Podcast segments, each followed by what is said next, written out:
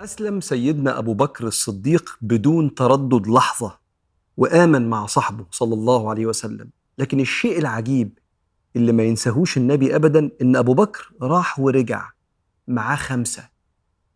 كأنه حس بواجبه تجاه صاحبه عليه الصلاة والسلام. هو أنا ساعدك إزاي وأنصرك إزاي؟ ويبدو أن أبو بكر الصديق من حلاوة سمعته الناس كانت بتثق فيه جدا. فراح ورجع بخمسة من العشرة المبشرين بالجنة. أسلموا على أيديه. عثمان بن عفان الزبير بن العوام طلحة بن عبيد الله عبد الرحمن بن عوف سعد بن أبي وقاص. خمسة من العشرة المبشرين بالجنة أسلموا على إيد ثاني اثنين اللي هو سيدنا أبو بكر صاحب سيدنا النبي عليه الصلاة والسلام. وكأن سيدنا النبي بدأت دعوته بدفعة كبيرة جدا من صاحبه. طبعا بتوفيق من ربنا سبحانه وتعالى. وده هيخليك بعد سنين طويلة تفهم ليه سيدنا النبي قال ما منكم من أحد له علي يد إلا كافأته بها إلا أبو بكر. له علي يد يجزيه الله بها. معرفش أشكرك يا أبو بكر. عشان الرحلة بدأت بالهمة دي بدأت بالسند والدعم ده. وخليك معايا بقى واتفرج على كتف سيدنا أبو بكر. إزاي؟ في كتف النبي في كل مشهد.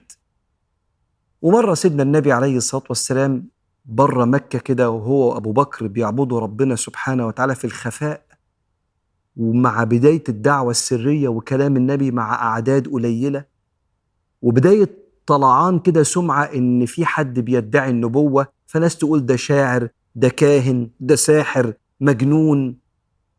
فيعدي النبي على راعي غنم صغير كده اسمه عبد الله بن مسعود كان بيرعى بعض بعض الغنم لعقبة بن أبي معيط. عقبة بن أبي معيط ده بطل من أبطال السيرة بس من شداد الكفار اللي أذوا النبي جامد قوي فالنبي ماشي في الصحراء مع أبو بكر فقال آه، عبد الله بن مسعود آه، ممكن نشرب لبن من الغنم؟ قال له بس الغنم ده مش بتاعي وأنا مستأمن عليه قال له طب في غنمة لم يقع عليها آه، الفحل يعني ما وقعش عليها الذكر فهي أكيد مش حامل وأكيد ما فيش في ضرعها لبن؟ فقال له آه دي لسه ما اتجوزتش يعني. فأخذها رسول الله صلى الله عليه وسلم ثم مسح على ضرعها فنمى الضرع. معجزة من عند ربنا وقدرة بيكون فيكون ببركة إيد النبي عليه الصلاة والسلام. أشهد أنه رسول الله. وقاموا جايبين صخرة كده مقعرة زي الكوباية وحلب النبي عليه الصلاة والسلام وشرب هو أبو بكر وابن مسعود بيبص كده فقال له إيه ده بقى يا أخ العرب؟ فحدثه النبي صلى الله عليه وسلم عن النبوة وعن الإسلام. وكأن كان في ناس كتير في الجزيرة العربية عارفين إن موضوع عبادة الأصنام ده مش مقنع. وعندهم بقايا من عقيدة سيدنا إبراهيم والتوحيد وبقايا من أهل الكتاب فأسلم. سيدنا عبد الله بن مسعود من ذلك الموقف ومن تلك اللحظة. لكن في مشهد مش قادر أعديه وهو مش مشهور خالص في سيرة النبي عليه الصلاة والسلام. إن في واحد من قبيلة بره مكة اسمه عمرو بن عنبسة كان بيقول على نفسه وكنت أرى أن الناس ليسوا على شيء. الناس اللي بتعبد الأصنام دي مش صح. في حاجة غلط. في ديننا ودين آبائنا ودين أجدادنا.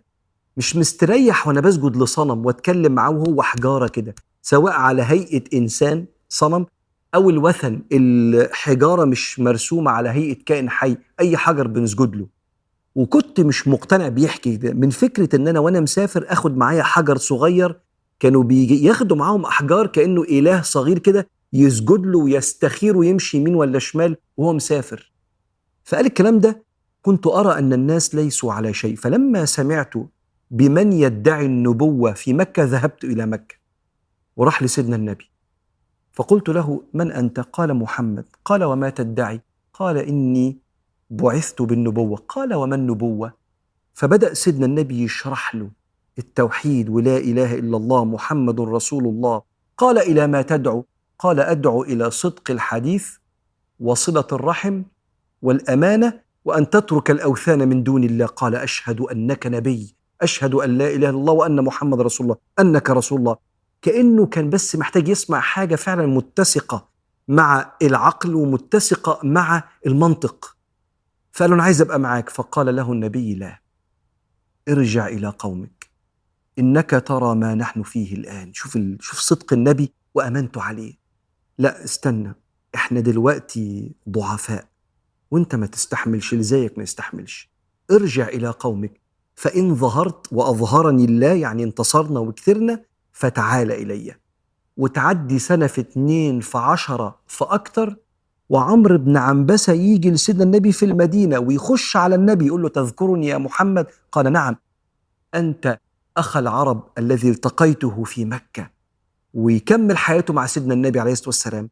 أنا ما حبيتش أعدي موقف زي ده لأن سيدنا النبي عليه الصلاة والسلام كان الطبيعي يقول له أيوه خليك جنبي وساندني. هو عارف ضعفه وهو مش من البلد دي. روح أنت دلوقتي ولما نقوى يبقى تعالى. الصادق الأمين صلى الله عليه وسلم. أنا المشهد ده من كتر ما هو عظيم ساعات ما بعرفش أتخيله. إن سيدنا محمد عليه الصلاة والسلام يدعو أبو بكر الصديق إلى الله فيسلم من غير تردد ويغيب يرجع له بخمسة من أعظم من عرفتهم البشرية خمسة من العشرة المبشرين بالجنة. زبير بن العوام طلحة بن عبيد الله سعد بن أبي وقاص أبو عبيدة بن الجراح عبد الرحمن بن عوف. كل واحد في دول أمة لوحده. هم لو عشرة مبشرين بالجنة خمسة أسلموا على إيد سيدنا أبو بكر الصديق. عايزك بس تتخيل معايا الميزان يوم القيامة. سيدنا رسول الله عليه الصلاة والسلام بيقول لك لأن يهدي الله بك رجلا واحدا رجل أي حد. بعد كده بعد ما اهتدى كان هدى الناس ولا ما هداهمش؟ كان بيصلي كتير ولا لأ؟ مجرد إن حد يعرف ربنا عن طريقك لأن يهدي الله بك رجلا واحدا خير لك من الدنيا وما عليها. ما بالك اللي اهتدى ده؟ خمسة من العشرة المبشرين بالجنة. أول حاجة سيدنا أبو بكر الصديق دايما بيفكر إزاي يبقى جزء من العون جزء من الحل عمره ما كان حمل إنما دايما بيزق لقدام بيساعد. تاني حاجة مش محتاج توصية بيفكر ويتحرك. تالت حاجة ما تاخدش كلامي ده وتقولي طب أنا بعد الحلقة دي هقعد أكلم الناس عن ربنا وهقعد أقول لهم يصلوا. استنى صح. اعمل كده بس مش بس كده. انت ممكن تهدي انسان للصلاة ربنا يتقبل يا ثقل ميزان حسناتك. بس انت ممكن تهدي انسان انه يعرف يشتغل كويس. وتفهمه الصنعة بتتعمل إزاي. فيكسب لقمة عيشه من وراك في حياته تستقر. فيعرف يعبد ربنا. انت ممكن تبطل عادة سيئة في البيت فالبيت كله يبطل. بطل زعيق. بطل تكشير. بطل انك تستنى ان الأول اللي قدامك يقولك صباح الخير ابدأ انت. رجع الضحكة للبيت بعد المشاكل اللي كانت فيه. اعمل الحاجات دي. بالمناسبة هو ده الدين اللي بيتقل موازين حسنات الناس في الدنيا وفي الآخرة. آه عايزين ندعو بعض لشعائر دينية هي فرائض. دي أهم حاجة أنا عارف. بس ما تقصرش الموضوع على كده لأنك في وقت من الأوقات ربنا هيفتح عليك إنك عندك أفكار لمشاريع بسيطة الناس تكسب منها لقمة عيش في حياتها تستقر فتحب ربنا فتعيش حمدا لربنا بسببك مع إنك ما علمتوش آية في القرآن إنما علمته إزاي يشق طريقه ويكسب رزقه. فخليك زي سيدنا أبو بكر الصديق اللي في آخر حياة النبي عليه الصلاة والسلام قال كل واحد فيكم لي علي فضل أنا شكرته في الدنيا إلا أبو بكر له علي يد يعني فضل يجزيه الله به